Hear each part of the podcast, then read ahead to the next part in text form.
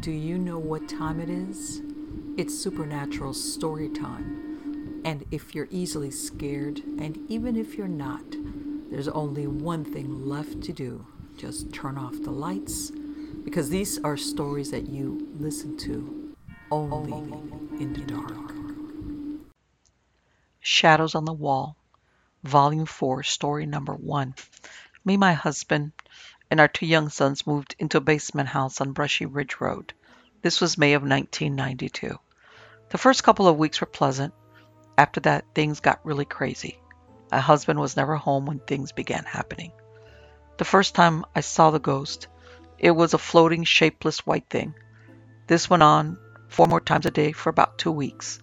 Then the ghost was still floating, shapeless, but now it was black.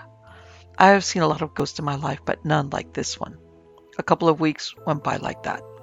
One morning, about 1 a.m., I was up and saw my husband off to work. When I went to my bedroom door, I saw an old, wrinkled, disfigured face on my bed. There was nobody, just that face. It happened more times over a period of four months. I saw it on a folded blanket, my sofa, the wall, even on a small bag in my bathroom. I truly believed my husband saw it that time. My oldest son was seven at the time, saw it in the kitchen in the middle of the night, but it was a black figure of a man when it appeared to him. I heard someone walking on my roof every night and never found any footprints. My dog would bark and growl at night and look in a specific direction. I know he saw it too. I always felt someone watching me and following me. It was so creepy.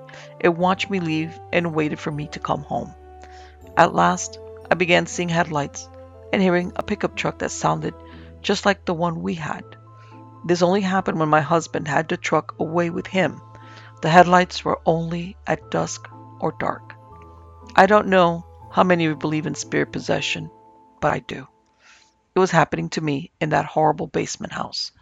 I began getting violent with my husband. I threw things at him, hit him, screamed obscenities, and threatened him. I was verbally mean with my two sons. The last thing that happened could have been deadly. I grabbed a gun and was going to shoot myself. My husband got it from me and held me down on the bed. I remember screaming at him that I hated him. Over and over, I said things.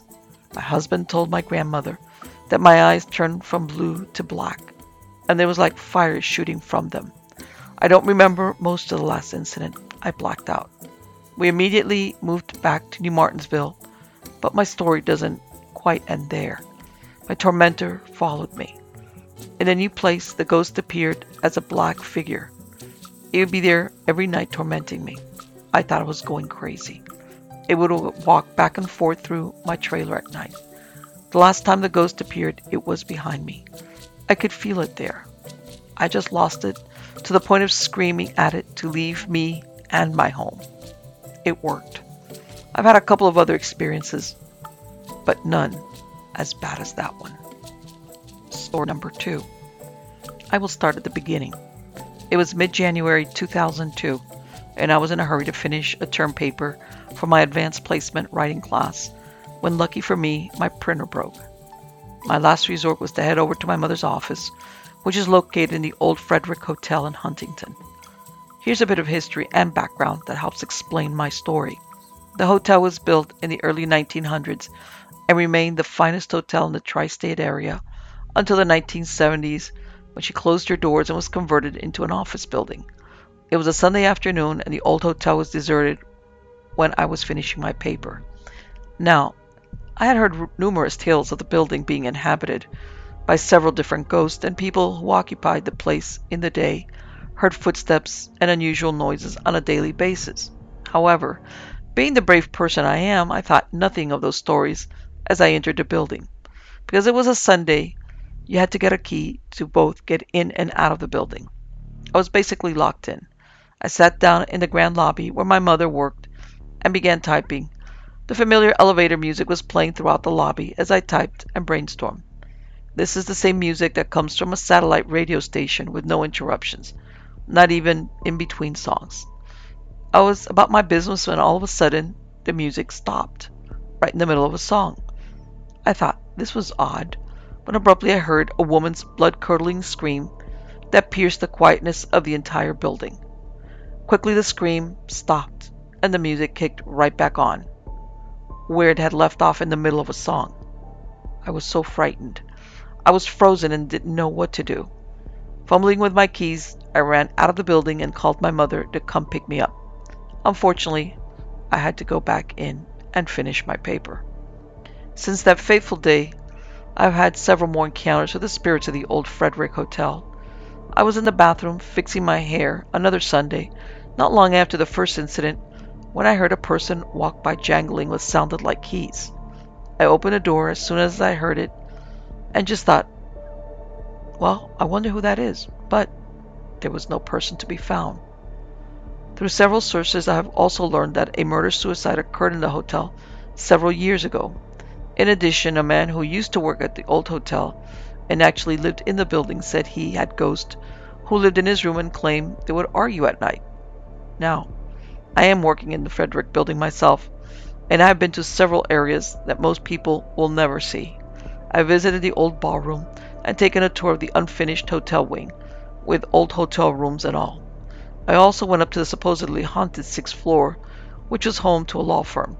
But since they moved out, no one will stay or rent the entire floor.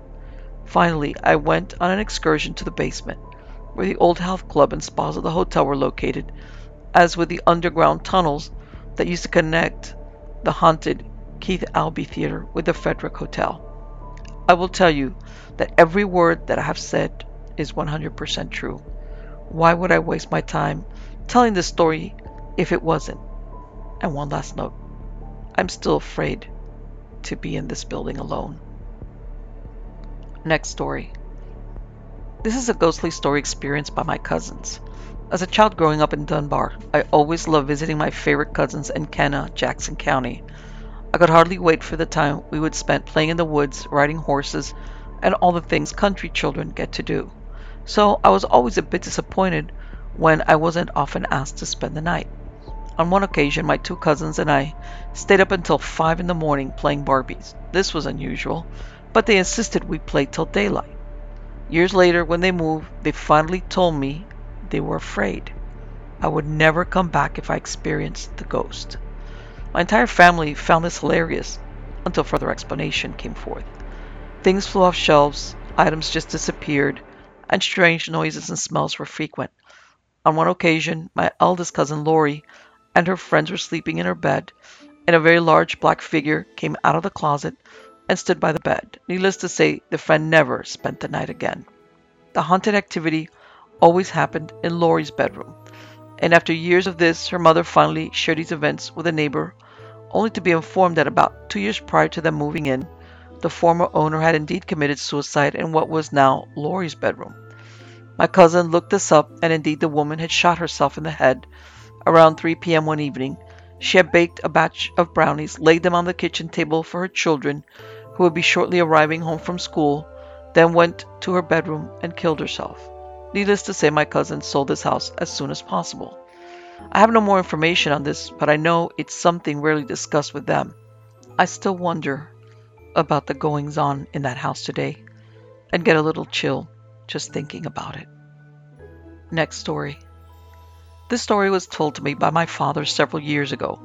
In the early 1950s, my father and uncle had decided to go deer hunting and arranged to spend the night at a co worker's farmhouse so that they could get an early start the next day. Arriving later that evening, they quickly unpacked their car in the gathering gloom and took their luggage and weapons to their room. Later that evening, they were given a late supper by their host and then adjourned with them to be in the living room for the pleasure of their company and conversation. Some time later, the mistress of the house excused herself and went upstairs to get the children ready for bed.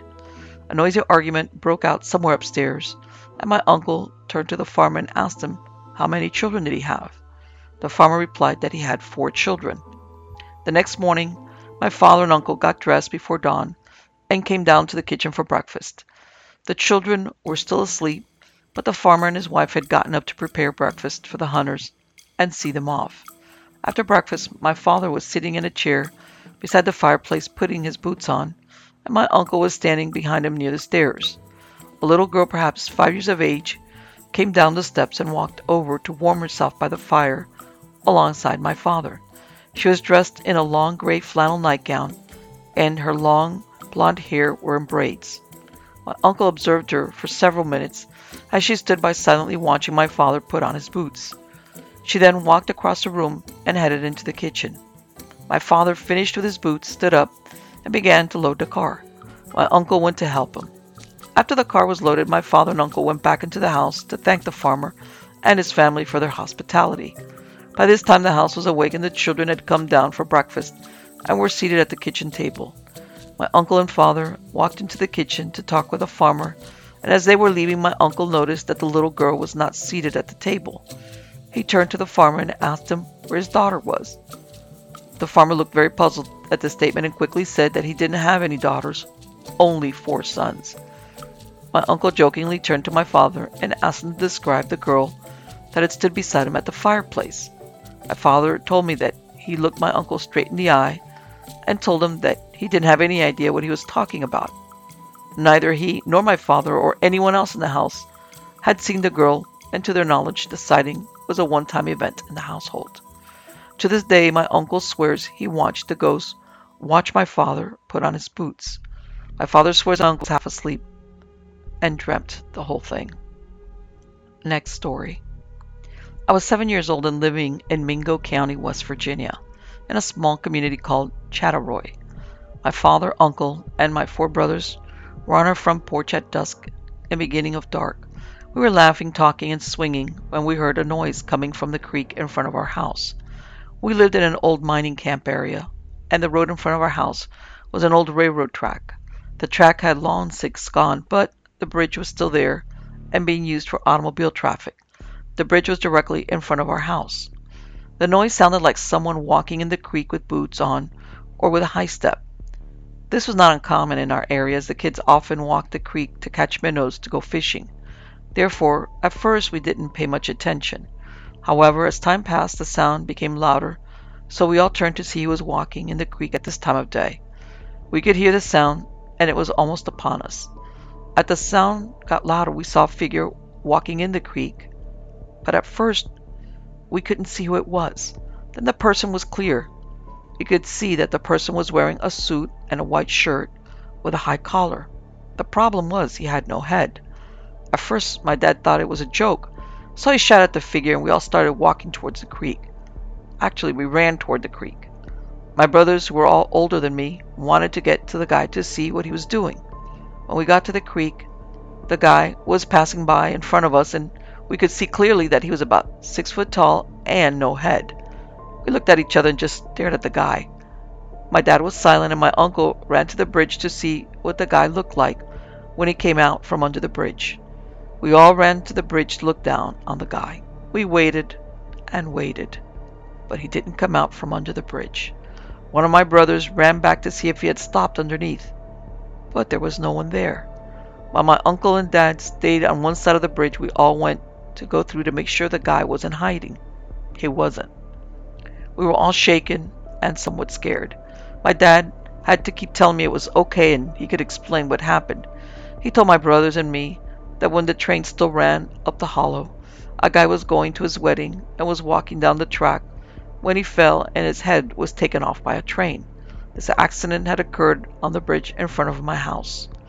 They had said that if the guy had walked down the creek, he would have still been alive.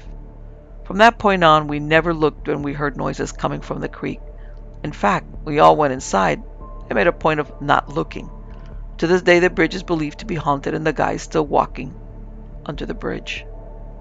Next story. It was not a day for paranormal occurrences. The summer day was so bright and beautiful that I felt the need to spend most of it outside in the swimming pool. Being 16 and having the summer all for myself was wonderful, especially when I was home alone. After coming inside and fixing something to eat, I sat down on the couch and tuned on the television. My little dog Gimli, a Dachshund mix, was sound asleep beside me. Suddenly Gimli bolted upright and ran to the bottom of the stairs, which led up to the second level of the house, and began barking and growling furiously. I recalled how shocked I felt at such unusual behavior from her, and I told her twice to be quiet and stop that. Then I heard it. What sounded like a woman in high heels started from the very back of the upstairs, walking through the hall, then into my parents' bedroom, which was over the living room, and back out into the hallway. To my shock, she then began making her way down the stairs. By this point, I was on my feet and staring curiously at the steps, and Gimli, who was still carrying on like mad. I watched and listened as this high heeled phantom walked down the steps. Finally, when she reached the middle, I managed to say, Who's there? The sounds abruptly ceased. I was not the only one to hear the high heeled phantom that summer. My sister Jack was home with me another day, and she heard it as well. I heard it several more times that summer, and it continued into the fall. But after that, it was never heard again. Next story. In the old house on Tuppers Creek Road in Sissonville, West Virginia, deep in the holler where Grandma raised her children, many unusual things occurred. One story of unusual activity took place one brisk October morning while Grandpa was making firewood in the shed, preparing winter. The winters were brutal in 1920s West Virginia. Grandma always made sure she had canned plenty of food for the winter as well. Grandpa was nearly done stacking the wood when suddenly they heard a loud disturbance in the house, rustling and what sounded like a mad dog growling and snarling and knocking over furniture. The noise was so loud it could be heard clearly in the woodshed some 20 yards from the house. Fearing for the safety of my infant father who was sleeping in his crib, my grandpa grabbed a pitchfork and started running towards the house. The noise seemed to get louder and the commotion more intense the closer grandpa got to the house. Not knowing what to expect, Grandpa finally reached the back porch and dashed up the steps and pushed open the door with the extended pitchfork, only to find complete silence. Grandma soon reached the house as well and quickly went to the bedroom to find the baby sleeping peacefully in his crib, having never even awakened by the commotion. Grandma and Grandpa thoroughly searched the house but found nothing out of place, not so much as a crooked picture on the wall. No evidence that anything or anybody had been in the house. For Grandma and Grandpa, it was just another unexplainable event at that old house way back in the holler. It wasn't the first one, and certainly would not be the last. Next story. This happened back about 2003 2002, and after that I moved to Minnesota. But back then, I'd lived most of my life in a little holler called Chapman Branch located on North Folk Road just outside of the town of Chapmansville. I was about 17 when this occurred. It was early fall around the first week of squirrel season. It was about noon, and I was walking through the woods just beyond my uncle's house when I heard a strange noise like a low growl coming from the underbrush about a hundred yards ahead of me, around the curve in the hillside. It started out as a low growling noise, but then it got louder, and the pitch got higher got so high that it was like a scream, but much louder. I've heard panthers, bears, and just about every other kind of animal in those woods, but this was like nothing I'd ever heard before. I was so frightened I clenched the grip of the 12 gauge shotgun I had so tightly that I thought it would break. I could think of nothing but to get ready to shoot if anything came around that hill. I stepped about two feet over the side of the road and put my back to a tree to keep myself standing. I watched the bend in the hillside for about 30 seconds. That's all the time it took me to decide to get the heck out of there. I slowly stepped back onto the road and began to ease my way back down the road towards my uncle's house, with the thing, whatever it was, still screeching like crazy. When I got about 20 feet from where I had been standing when I first heard the thing, I took off in a dead sprint right past my uncle's house towards my grandmother's house, which was on down the holler.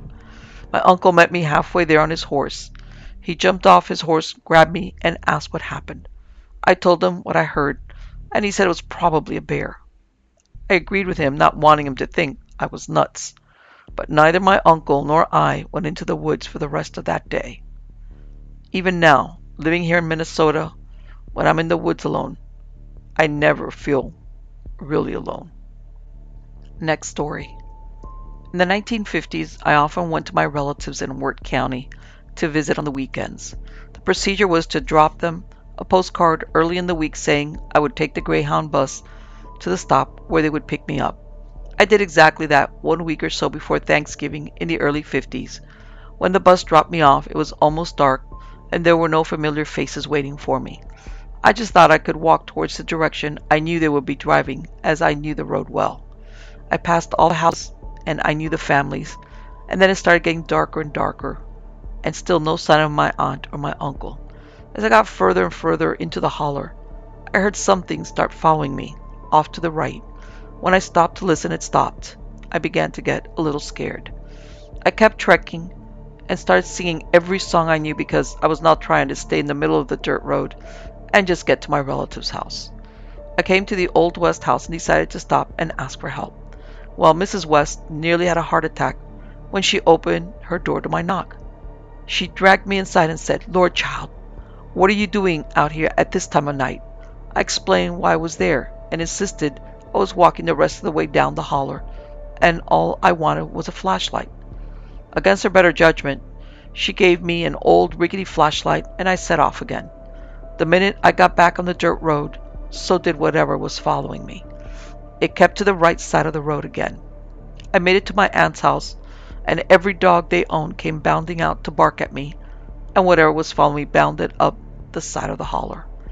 I never got so much fussing at in my life from my relatives, and eventually my mother in Parkersburg. I was told there were all kinds of wildlife out there, and it could have been a wildcat or a bear, and it could have eaten me. Turns out my aunt never received my card saying I was coming that weekend. Also, that weekend visit turned into the Thanksgiving blizzard of the century in West Virginia. We were snowbound for several days. I don't know what followed me, but it scared a little 11 year old girl and gave my family something to talk about for a very long time. In 1994, I visited that part of Wirt County and remembered the long trek I took that night, thought about what might have been following me. Who knows? I don't. Next story. I can remember this as if it were yesterday. My aunt and uncle called begging mom and dad to bring us boys and come spend the night with them. They lived up on West Fork of Harts Creek. They didn't have any children and they said they really got lonely. Mom said on day that we could spend the night. That night, after Dad got home from work, Mom packed up a bag and my uncle came to get us. Mom said Sis probably wanted me to clean her house.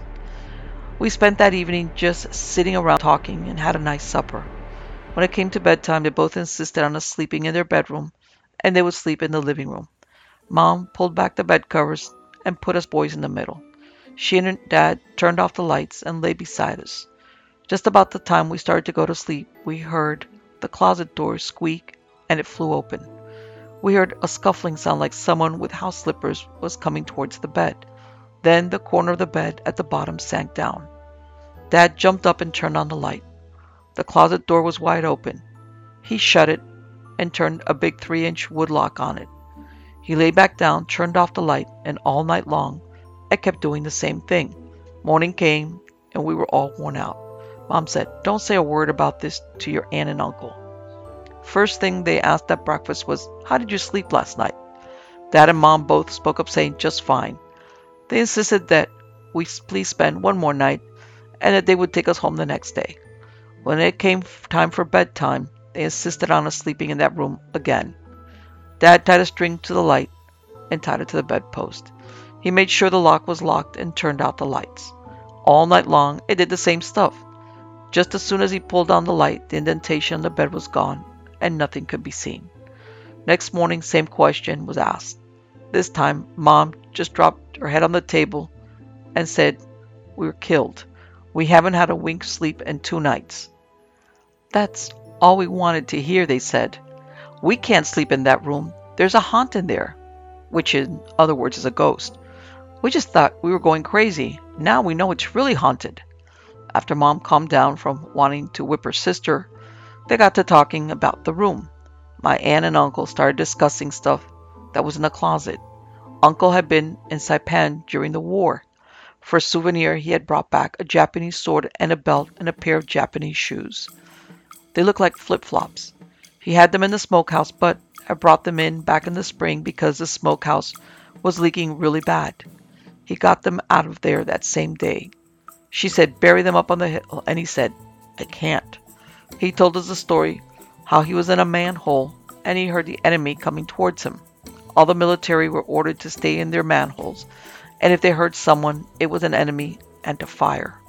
He said the next morning he found the enemy dead, that he had shot him and killed him. He took his money and belt with bullet holes in it and the shoes and Japanese sword as a souvenir. He took it, put in a box, and buried it somewhere on the hill behind their house. No one ever mentioned hearing anything else again. Poor old uncle. He was, but then till the day he died, he was scared of haunts, but with good reason. Next story.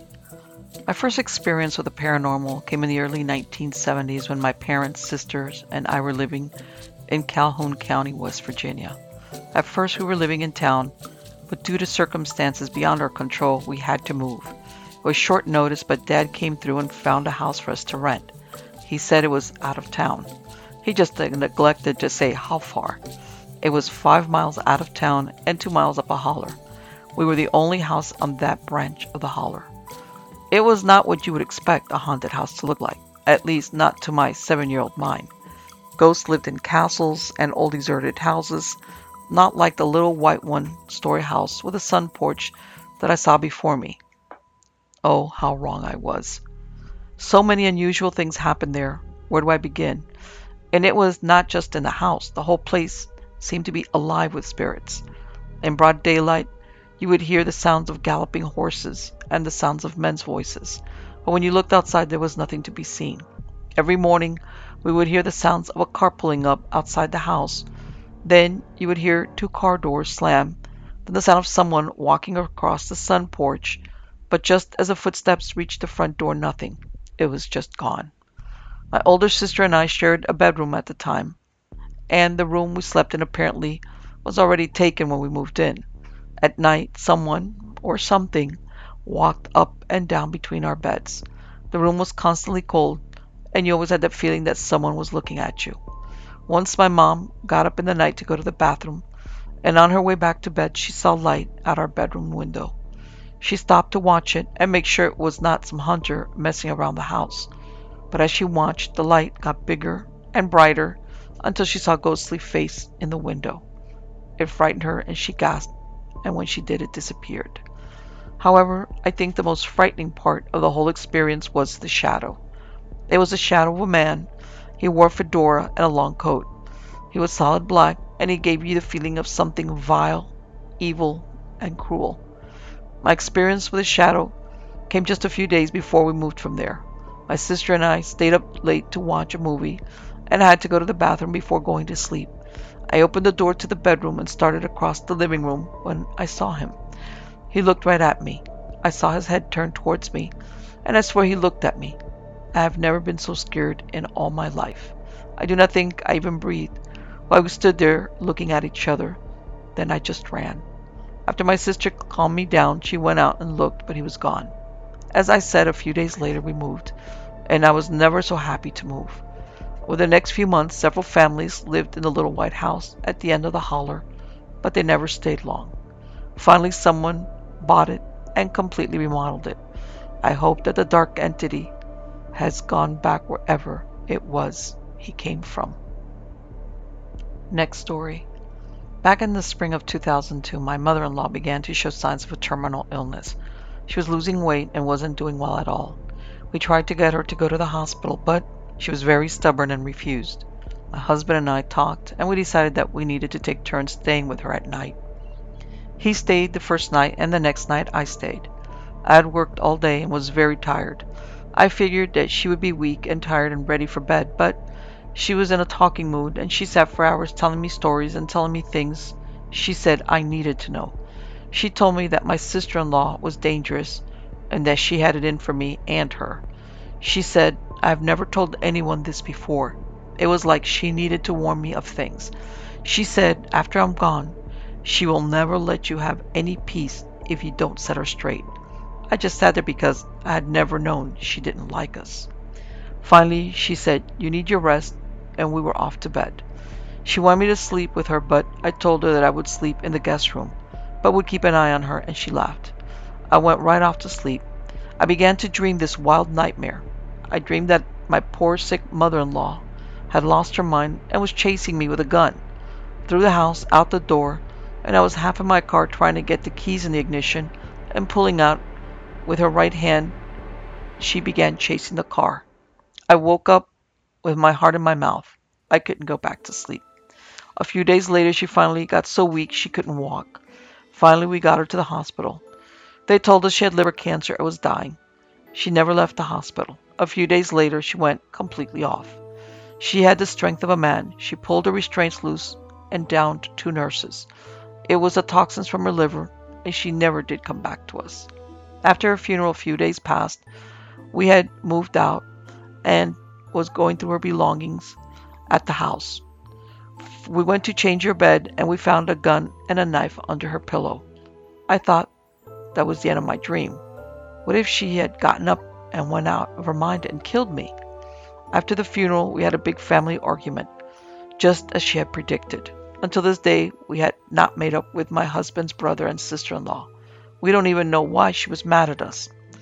A few days later, I was in her house alone with work, packing her things and trying to organize stuff. A sudden feeling came over me. It was the weirdest feeling. It felt like a hot flash and an icy cold feeling. My hair rose on my head and arms. I could hear something saying to me, Lock the door now. It said now really loud. I walked over to the door and locked it. I came back through the hallway and I heard a car pull in and footsteps coming up onto the porch. I looked out and saw my sister in law coming in. I started to open up the door when that voice said again, No, don't open that door. About that time, I heard her cursing me and beating on the door. If I had opened that door, she was planning on hurting me. She was threatening me and looked wild out of her eyes, just like the dream. She went back to her car. She was screaming and hitting her husband. I picked up a towel holder for a weapon and slipped out the back door. I ran to our cousin's house. He said he kept trying to get out the door to go to church, but something kept holding him back. He let me in and said, You're safe with me. She came to his door, rambling on and on. He told her there would be no fighting in his mom and aunt's house. She left with all intentions of hurting me. He followed me home, and later that night, when I went to sleep, my mother in law came to me in my dreams again. She said, I was trying to warn you that night that you stayed with me that she hated you, me, and my son. I was afraid of her. That's why I kept that gun under my pillow. I wasn't going to hurt you. She said, Don't worry, she will never lay a hand on you. It's been three years, and I have not laid eyes on her. If she ever does run into me, I trust that I have a guardian angel, my mother in law, ready to lay her out. I think that dreams don't all have meanings, but if you dream in color and the dream is vivid, that it's a warning from someone which is out of our control. So please take heed to when you have dreams like that.